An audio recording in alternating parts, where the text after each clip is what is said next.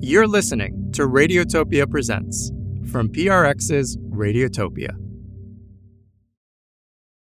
Hey there, I'm so excited to tell you about Radiotopia's newest show, The Recipe with Kenji and Deb. Kenji and Deb are two of the best home cooks alive. J. Kenji Lopez Alt of the Food Lab and The Wok, and Deb Perelman of Smitten Kitchen.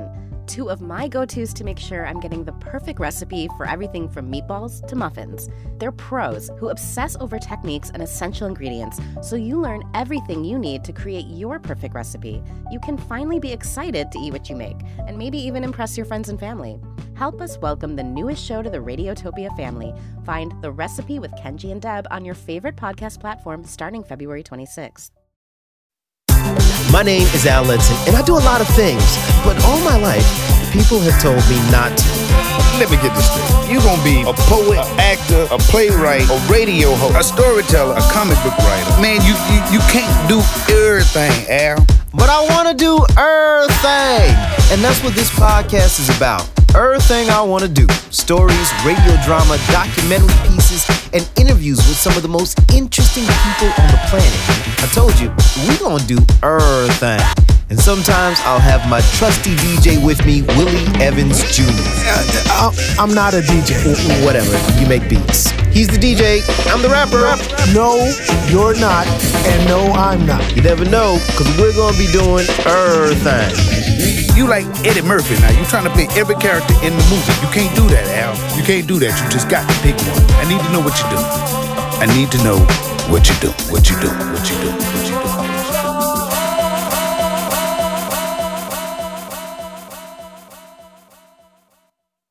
I'm Al Letson, and this is a little different Errthing. Willie's off today, but he'll be back next week, I promise. Um, you know, when we were thinking about this episode, we thought we needed a little bit of a different approach to how we do things because the subject is different. So, uh, back in 2014, I started working on this book. The tentative title was The Thinking Man's Guide to Rape Culture. It was going to be my exploration into learning what rape culture was, and I was going to do that by interviewing women of all different backgrounds to get their take on it, and then using those interviews to reflect on some stories from my life. I worked on this book for about three years. I interviewed over 20 women. Uh, I started meeting with agents and everything, and then the Harvey Weinstein scandal broke, and the Me Too movement started. And I thought, you know, in this moment, it is time for men to shut up and listen. Like, we shouldn't be centering our experiences, we should be listening. So I stopped working on it, but continued to listen to the women in my life and women that I didn't know and hearing their experiences with it. There's a story from that book that won't let me go, and this is the place where Willie and I tell stories. So I thought, I don't know, maybe this is where I would tell that story slight warning here. If you're listening with children, this might be an episode you want to listen to without them around. And with that said, I give you the good guy myth. Hi, I'm glad you're here because it's story time. Story time. Story time. Hi, I'm glad you're here because it's story time. Story time. Story time. Hi, I'm glad you're here because it's story time. Story time. Story time.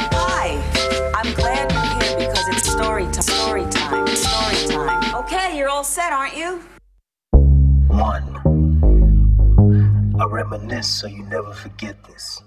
The days of way back, so many bear witness. The fitness. Take the first letter out of each word in this joint. Listen close as I prove my point. C.L. Smooth.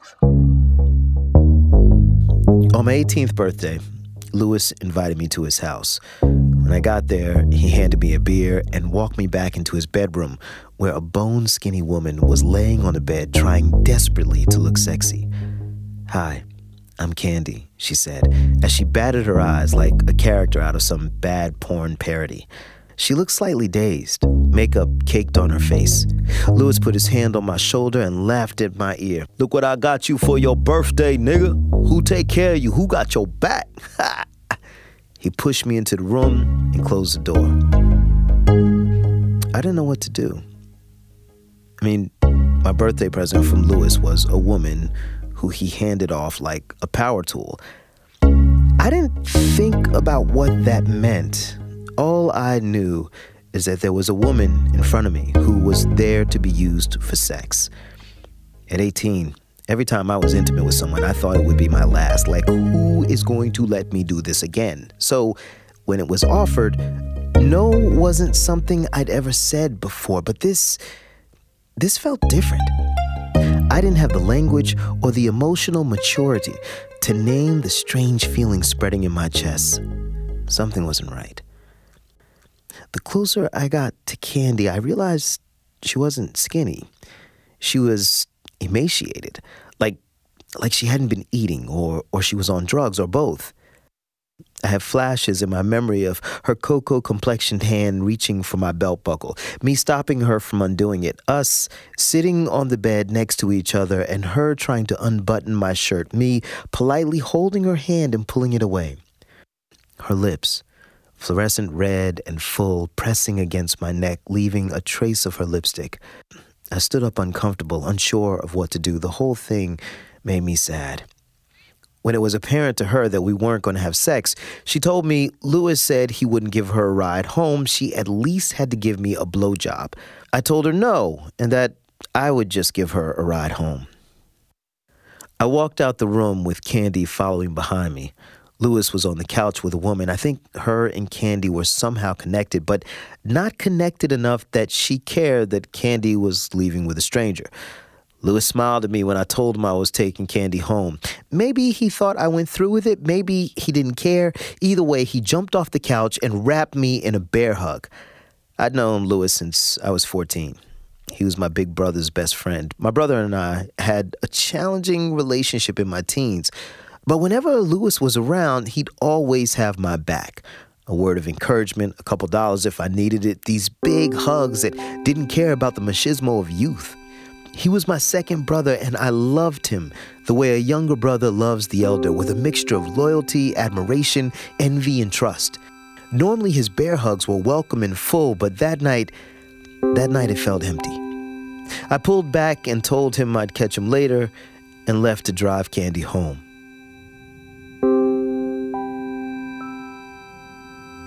My rust colored Ford Granada ate the road like a tank rolling into battle.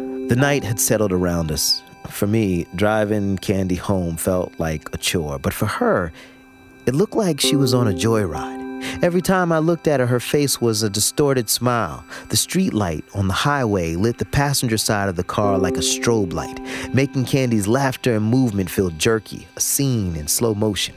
She said things like she was finally getting her life together, slapping the back of her left hand into her right palm. She rocked a little, all the while smiling, me saying, You nice, you real nice. I dropped her off on a darkened street. Asked if she lived there. She said somewhere. She walked over to the driver's side, put her hand on mine, and said, You nice. When I see you again, I'm gonna be straight. You'll see. But I never saw Candy again. Two, I'm wrestling with words and ideas. My ears is pricked, seeking what will transmit the scribes can apply to transcript. This ain't no time where the usual is suitable. Yasiin Bey. 15 years later, Lewis and I had grown apart. My brother had cut him off, said he couldn't deal with Lewis's bitch acidness, and I'd grown up, gotten married, and had four kids. In those days, I didn't have much time for anything, let alone palling around with a perpetually childlike friend from my teen years. But here was Lewis, showing up at my door asking to get a beer. He moved a couple states away, and I didn't get to see him much these days. So when he popped up, I said, sure. Seeing him at my door made me uneasy. And I, I didn't know why. I mean, he was my friend, and he'd always been good to me, but I really didn't want him to come in because, you know, my wife and daughter were there. So instead, after a brief hello to my family, I redirected him and we went to a steakhouse and sat at a bar and caught up. He told me about all the women he was sleeping with in the little southern town he moved to, how he was making so much money and life was good. We laughed about old times, drunk to my success. He flirted relentlessly with the bartender. That old feeling of unease came back every time the bartender came to check on us. I still remember that feeling from all those years ago. Sharp edges of embarrassment, both in the moment and in the present. Then I was embarrassed because Lewis was so overt with his flirting, it was irritating and bothering me. Not because I was worried about how the woman felt, but because my best friend was a manager of the restaurant and I didn't want him to get pissed. After an hour of talking and his aggressive flirting, I was ready to go. But before I could leave, Lewis looked at me seriously and said, I'm getting married in a couple months, and, uh, you know, man, I want you to be my best man. Now, put aside the fact that he had just told me about all the extracurricular sex he was having and hadn't mentioned his fiancee once. There were a million and one reasons I didn't want to be his best man. Namely, he wasn't my best friend or even in the ballpark, but also, I didn't want to be around him for a full day. I didn't want to do what best men need to do. I was busy. I had a career, family, projects, a whole life that felt like it would be interrupted to stand up for someone I wasn't especially close to. But there is something about shared history. It's it's the gravitational pull that keeps you floating in an orbit. He looked at me, eyes filled with excitement, and all I could say was, Of course. On the day of the wedding, Lewis and I stood at the front of the church. My rented tuxedo didn't fit me right. The back collar itched me to distraction. But in all the reflective surfaces peppered throughout the sanctuary, whenever I caught a glimpse of us, I thought, you know, we look good. The old church was small. The light was pouring in through stained glass windows. The pews were only partly filled. Lewis's family had come down from New York. They sat grouped together towards the front. His fiance's friends and family were mostly local. They walked in with big smiles. The younger men wore sneakers, the older men had canes, the younger women wore tight dresses, the older women had big hats. Upon entering the church, her people waved to one another from the door, then proceeded to sit as far away from each other as they could. I said stuff to Lewis that seemed like the right thing to say. You okay? You sure you want to do this? Huh? You good? It felt hollow coming out of my lips, like, like I was giving a cold reading from a new script. If Lewis could sense the falseness in my voice, he didn't let on. He just chuckled and responded, You know it, you know it. The pastor was directly behind us, thumbing through his Bible when Lewis said, God damn, you see that? My head snapped up as a woman walked into the sanctuary. The light from outside was framing her figure, and she looked good. I mean, if I had been on the street, I might have said the same thing to Lewis, but we were in a church, standing at an altar for his wedding. Yo, I'ma get with that. Let me catch her at the reception, and boy, it sounded like Donkey Kong. Seriously, he said that. It was so bad, I remember it word for word. I glanced at the preacher, hoping he didn't hear what Lewis just said. If he did, he showed no indication. Yo, yo, yo, chill, I said. He lowered his voice and spoke through gritted teeth while smiling. But did you see that? Dog, you are getting married. The fun don't stop, it's just another type of party. Cue music. Here comes the bride begins, and his wife to be stood in the same doorway as the woman who just walked in. The sun lit the white of her wedding dress perfectly, and she glowed in the light. She was absolutely stunning. For a brief moment, I felt something that everyone feels at a wedding joy and a hope for something better. I looked over to see what Lewis was thinking, and his eyes were stuck on the woman who walked in before his bride.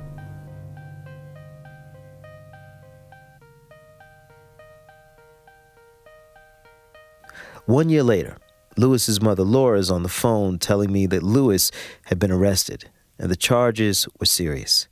She told me his whole family was coming down from New York to be here for him as he faced this ordeal, and they weren't there yet, and could I come over and sit with her for a bit? Of course, I said. I left my office in a hurry, thinking about the accusations that were leveled against him, feeling a heaviness in my chest. I didn't want to go to his mother's house, but I didn't feel like I had a choice. Lewis was in trouble, and if it had been me, I know he would have come. Laura always made me uncomfortable. She was sweet and treated me well, but something felt off. She insisted that I call her mom. While my brother did, the word always stuck in my mouth like, like a loose hair in the back of my throat. Calling her mom felt like a small betrayal to my mom. And Laura was the bizarro version of her, a twisted funhouse mirror where everything was the exact opposite. She didn't go to church, she told dirty jokes, and would smoke weed with my brother and Lewis in their teen years. She was a good time whose payment never felt due. Knowing all of that, I went. And when she wrapped her slender brown arms around me, I could feel the anxiety rolling off her. Black mothers have a seed of fear embedded in their hearts at the moment of their child's conception. That seed grows into a small patch of thorny vines that can take residence in their gut. Every day, sometimes at the slightest provocation, police sirens, car backfires, a raised voice, and those vines can crawl up the throat and choke the oxygen out of the lungs. There are many ways to deal with this invasive weed as there are mothers. Laura learned to tend this briar patch of fear by befriending Lewis, being his best friend, a confidant, believing that in their closeness she could protect him. And yet still, he sits in a jail cell. Tonight, her fear multiplied like kudzu vines, threatening to overrun anything in their vicinity.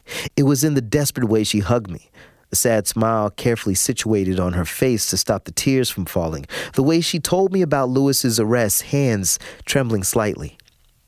Lewis had been charged with knowingly infecting his wife with HIV. His mother told me his side of the story that he had told her before they were married. She found out he was cheating and wanted to get revenge. I didn't know what to say.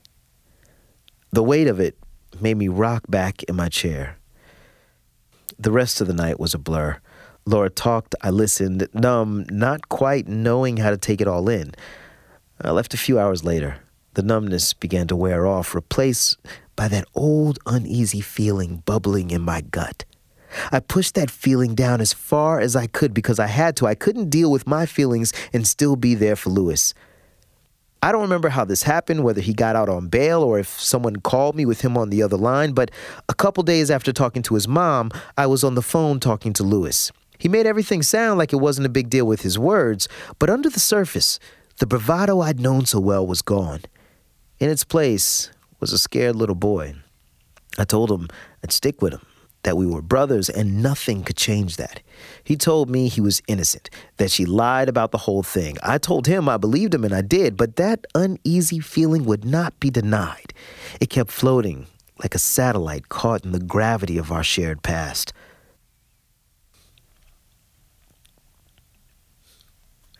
Lewis was HIV positive, and deep down, I'd known it. In the quiet years, the penumbra between my early 20s and mid 30s was only interrupted by a singular visit. He came to my house unannounced, looking so small I didn't recognize him at first. Lewis was never a big man, but he was bigger than me. But now he was small, not just from weight loss, but his body seemed to stoop over like the weight of the sky was pushing him to the ground. He could see his reflection in my eyes and tried hard to be his old self, but it was clear to me that it was all just an act. He told me that diabetes caused his weight loss, but he was getting healthy and he'd be fine. I didn't believe him. I knew how reckless he was in his sex life, and I assumed the worst and it broke my heart. Before he left, I wrapped my arms around him and kissed him on the cheek and told him I loved him. In return, he hugged me tight, that big bear hug that he used to give me as a kid, and walked away without a word. So when he popped up my place asking me to be his best man, I knew. I made excuses like maybe it was diabetes, but deep down I knew. And I knew what he was telling me about his wife didn't make any sense. Over the next few months, I pushed Lewis and his arrest away. At some point, his mother told me he would be serving four years, and if I gave her my landline number, he could call me collect. I told her I didn't have a landline. I did. She asked me to write him. I told her I would, and I didn't. And then one day, a letter from Lewis came. I put it in the drawer and didn't think about it for a month. The night I finally decided to read the letter, I Googled Lewis's case just to see what had been reported. The news stories and gossip on the comment boards was overwhelming. There were unconfirmed reports he'd infected over 20 people. The collateral of his recklessness had torn lives apart. I looked at that unopened letter and threw it away. 3. I remember you was conflicted, misusing your influence, Sometimes I did the same, abusing my power full of resentment. Resentment that turned into a deep depression. Kendrick Lamar. I want to make it clear I'm not advocating for criminalizing a disease. His HIV status is not the point of this story. His predatory behavior is. And maybe more so me and my own behavior. It's taken me some time to walk through the complex feelings that all of this has left me, to deal with the anger, embarrassment, and sadness. I mean, I, I still love Lewis. I always will. I mean, he was my big brother, but I can't let that love blind me to the people he hurt. When he introduced me to Candy, I didn't see her. I didn't even think about what all this meant to her. She was just an inconvenience that Lewis had dropped on my lap. When we had a drink at the bar, I didn't see the bartender batting away his advances. I thought about her manager, my friend, how he would feel if he found out, but not how she felt. When I stood for him at his wedding, I didn't see his wife. All I could think about was me and the uncomfortable feelings it brought up. And I'm ashamed of it all. You see, this is not an indictment of Lewis. This is a reckoning for me. I haven't spoke to Lewis since I threw that letter away, not because of what he's done, but because of what I did or didn't do. And I know I, I can't go back. All I can do is go forward and apologize for my apathy and be better. I've always prided myself in trying to be a good guy, but the truth is, it's a myth. The good guy is not a good guy. The good guy is a flawed human being who lives in this system that takes things from us. And in its place, it leaves this hole longing to be filled where people are collateral damage. This is not me saying I've got it all figured out. It's the opposite. This is my trying to figure it out.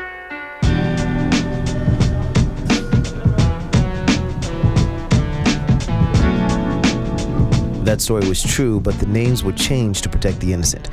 After working on that, you know, I thought it'd be a great idea to have a conversation with one of my feminist friends about the story. But first, coming up, a thank you to our fairy godmother.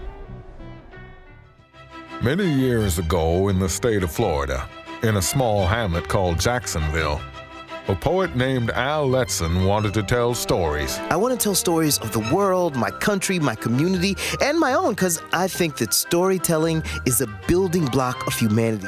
And so he did. But no one would hear those stories unless he found a way to amplify them. In other words, he needed some money. Cash, dinero, ends, Skrilla. But how? Until one day his dreams and prayers were answered by a lovely woman. Who. who are you? Oh, sweet pea. I'm your fairy godmother. I have a fairy godmother? Shush, shush, shush, shush, shush. Now don't worry. I'm here to make it all better, better, better, better. Her name was Dolores Weaver. And it turns out she wasn't just Al's fairy godmother, but the whole community's. Oh man, me too? Everyone except you, Willie. Oh. Dolores Weaver's done amazing things in Jacksonville and even started a fund to help nonprofits in Northeast Florida. The Dolores Barr Weaver Fund, which sponsors this show, for which Al, and by extension Willie, will be forever grateful. Wait, I thought you said not me. You're here, aren't you? The Dolores Barr Weaver Fund, from Al's fairy godmother. And now to talk about that piece and everything in between is my friend who has absolutely no problem with checking me, Kimberly Foster. Hey, Kim, thanks for talking to me. Of course. Okay, so what was your initial take of the piece? You know, I was really fascinated by a view of straight male relationships that I am really not privy to. I make lots of assumptions about how straight heterosexual men interact with each other and about the things that they say to each other, but it was really interesting to hear this first person narrative. Yeah, and you know, I would say um, most of my male friends and I do not talk to each other the way uh, that Lewis does, and also like the ones that I'm that I'm really close to. Uh, I think I would have had a much easier time, like kind of checking them on it.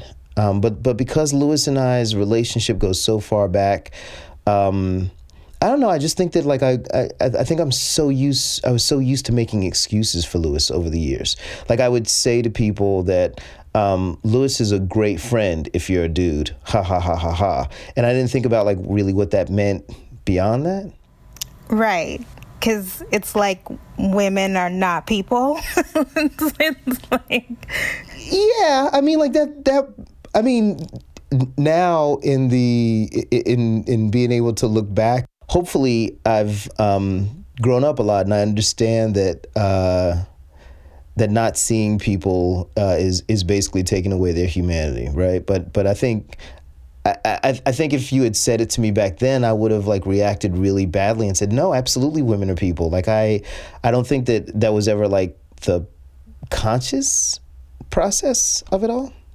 But obviously, that's the well, sure, right? Like that's how institutional sexism works, right? Like we're all socialized to internalize these things and it comes out subconsciously. So, you know, that's like a, a benevolent misogyny, right? So, of course, like you believed yourself to be the good guy in that situation, but you were still an enabler. One of the things that I've been thinking a lot about uh, is that it's, it's it's pretty similar to racism in the fact that like I want white people to fight racism because I feel like the only way it's going to change is if white people actually go out and say change needs to happen.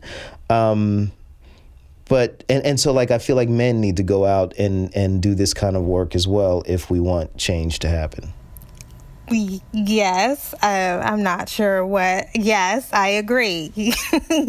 yes, right. The people with the systemic power need to to take a proactive role in dismantling the systems that they benefit from. Yes. What was your hesitation? Um, because it seems pretty.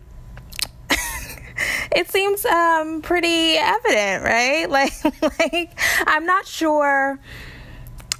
I'm not sure how many more times we have to to talk about the role that um, privileged people play in transforming our society. You know, I, I feel at this point kind of fatigued by these having these same sorts of conversations. And that's not to say that I'm not grateful for every single person every single day who comes to some sort of awakening and awareness, you know, but as somebody who has been subject to these to these sorts of marginalizations, it just it gets to be a little tiring. But I am glad that you're at this place and I'm glad that you're using your platforms to advocate this position. I am. The name of this episode is The Good Guy Myth. Um, is there such thing as a good guy? Do you think that because we all live in this system that it's impossible to be totally I don't know, uh, totally pure, I guess you could say? I think that there are people who deeply desire to do good, who understand the need for social transformation, and I choose to focus my energy on those people. We are all socialized in, you know, a system of what Bell Hooks, whom I love, calls imperialist, white supremacist, capitalist patriarchy. We can't avoid that. It's all around us. We've all internalized it to some extent. Um, but this world is only going to change if we take time to uh, think critically and engage in self reflection and the ways that we have been um, affected and harmed by, you know, all of these sorts of oppressions that we have to navigate. So, do I think that good guys exist? Sure, but I hope that people who believe themselves to be good guys are deeply invested in critical self reflection every day. Because even if you think you're good, you can still be doing bad, immense, immense harm. And that's an issue. Okay, and so uh, if men are listening to this and they want to do the work and they don't want to um, ask people to do the work for them, do you have any books and any recommendations of like where people can kind of start? Of course. Of course. um, so I love Bell Hooks' first book. It's called Feminism is for Everybody. It was published about 30, 40 years ago, but it still feels incredibly timely for younger um, feminist theorists. I love a woman named Brittney Cooper. She just released a book called Eloquent Rage. Um, it's really, really interesting and very accessible. Um, another favorite of mine is a book by Melissa Harris Perry called Sister Outsider. She's a political scientist, so she approaches her work from uh, a more academic analysis, but in these political times, I think it's really crucial and critical. And I also love Audre Lorde's Sister Outsider. Uh, and finally, because I was not introduced to trans identity or how I had um, been perpetuating transphobia until recently, I love both of Janet Mock's books. Um, her first book is called Redefining Realness, and her second book is called Surpassing Certainty. And I know that there's lots of talk about gender identity and transness and trans experience right now. They are really, really great introductions to those topics. Excellent. Kim, thank you so much for uh, A, listening to the piece, uh, and B, taking time out of your busy schedule to, uh, to educate me. Of course, it's my pleasure. Thanks for having me. Kimberly Foster is the founder of For Harriet. Check out her site and her commentary at forharriet.com. She's brilliant. And peep those books. I'm actually reading Brittney Cooper's Eloquent Rage, and I can co sign with Kimberly. It's really good. And that, my friends, concludes this episode of Thang. Next week, Willie will be back, and we are doing a story from one of my favorite authors. Shonda and I are walking from Subway back to Millsaps College with two of her white friends. It's nighttime. We turn off of North State Street and walk halfway past the cemetery when the red Corolla filled with brothers stops in front of us.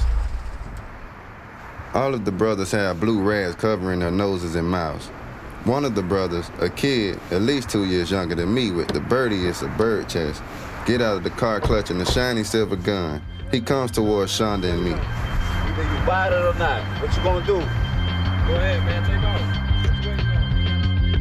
That's coming up next week. Check us out. Errthang is a production of Showcase from PRX's Radiotopia. The Good Guy Myth was produced by me and mixed by Willie Evans Jr., Bree Burge's Errthang show systematizer. She told me that means she gets the job done, and she does indeed. Special thanks to Stephanie Hudson, Rosa Cabrera, Rachel Goldman, and Sonia Renee Taylor. Additional music by Cellophane Sam, Augustus Bro and Gallery 6, Chris Zabriskis, and Scott Holmes. Errthang was funded in part by the Delores Barr Weaver Fund. Special thanks to WJ ACT in Jacksonville, Florida, and my other show, Reveal from the Center for Investigative Reporting. You can find us on iTunes, Radio Public, Stitcher, or your favorite podcasting app. Please, please subscribe. Write us a review. Reviews mean new ears, and we need new ears because Willies are all chewed up. We're on Facebook and Twitter. That's at Errthang, E R R T H A N G, and I'm at Al underscore Letson, and Willie is at Willie Ev. It's complicated. Just search it, you'll find it. And remember, my friends, you are a star set upon the night, and the universe needs you to shine. So shine, my friends, shine.